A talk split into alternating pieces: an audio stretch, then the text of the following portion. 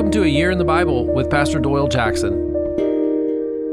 Day 319, Acts chapters 1, 2, and 3. Life with the New King. Day 319. Did you ever play King of the Hill as a child? I did. One of the things that I learned from that experience was that the one with the most power and authority wins. If you have the ability to push the others off, you're the winner. I believe the scripture is quite clear that kings come to power in this world, but God's in control. I mean, just take a review of Psalm chapter 2 for reference. That'll let you know God puts the kings in place. Those of us from a Western culture, we've grown up with democracy in its many forms, and we imagine we have a bigger role than maybe we actually do. In, in the ancient world, a king would roll into town and Yes, along with his soldiers, they would fight alongside their king to help him gain power. They would receive a place or a responsibility to maintain the kingdom. Well, Acts is all about how King Jesus has won over death, right? He's established his victory over sin, and now he wants to be established of king. He wants to be the king of people's hearts. And so that's what it's all about. When you read the book of Acts, you're going to see how Jesus becomes the new king. In Acts chapter 1, Jesus gives his instructions. He says, Wait here. I'm going to the Father, and he will send the Holy Spirit to empower you to be a witness. Listen to verse 8. But you will receive power when the Holy Spirit comes on you, and you will be my witnesses in Jerusalem, in all Judea and Samaria, and to the ends of the earth. Jesus is promising that the church will expand and grow. More people are going to believe in Jesus. The believing and life change and miracles are going to continue.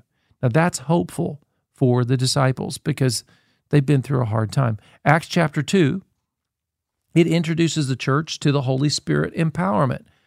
Prior to this, the Holy Spirit empowerment was for individuals or for an office or for an event, like the Holy Spirit came on Samson for a fight or came on a prophet for a battle or to instruct a king in the midst of their predicaments. Acts reveals the Holy Spirit as the instrument of God in the life of a believer. That is, someone who has received Jesus as their Savior. So in Acts, we see believing in Jesus as a Messiah water baptism, and spirit baptism with the evidence of tongues, they become central to the story of the church. The apostles in the church are interested in these three activities in the life of the believer. They'll, they'll roll into town and they'll ask, Have you heard of Jesus? or Have you received the Spirit since you believe? They are also they're welcoming people to give financially, to participate in prayer, Bible study, and meals with communion served. This all becomes part of it. Listen to Peter on Pentecost, verse 14 of chapter 2.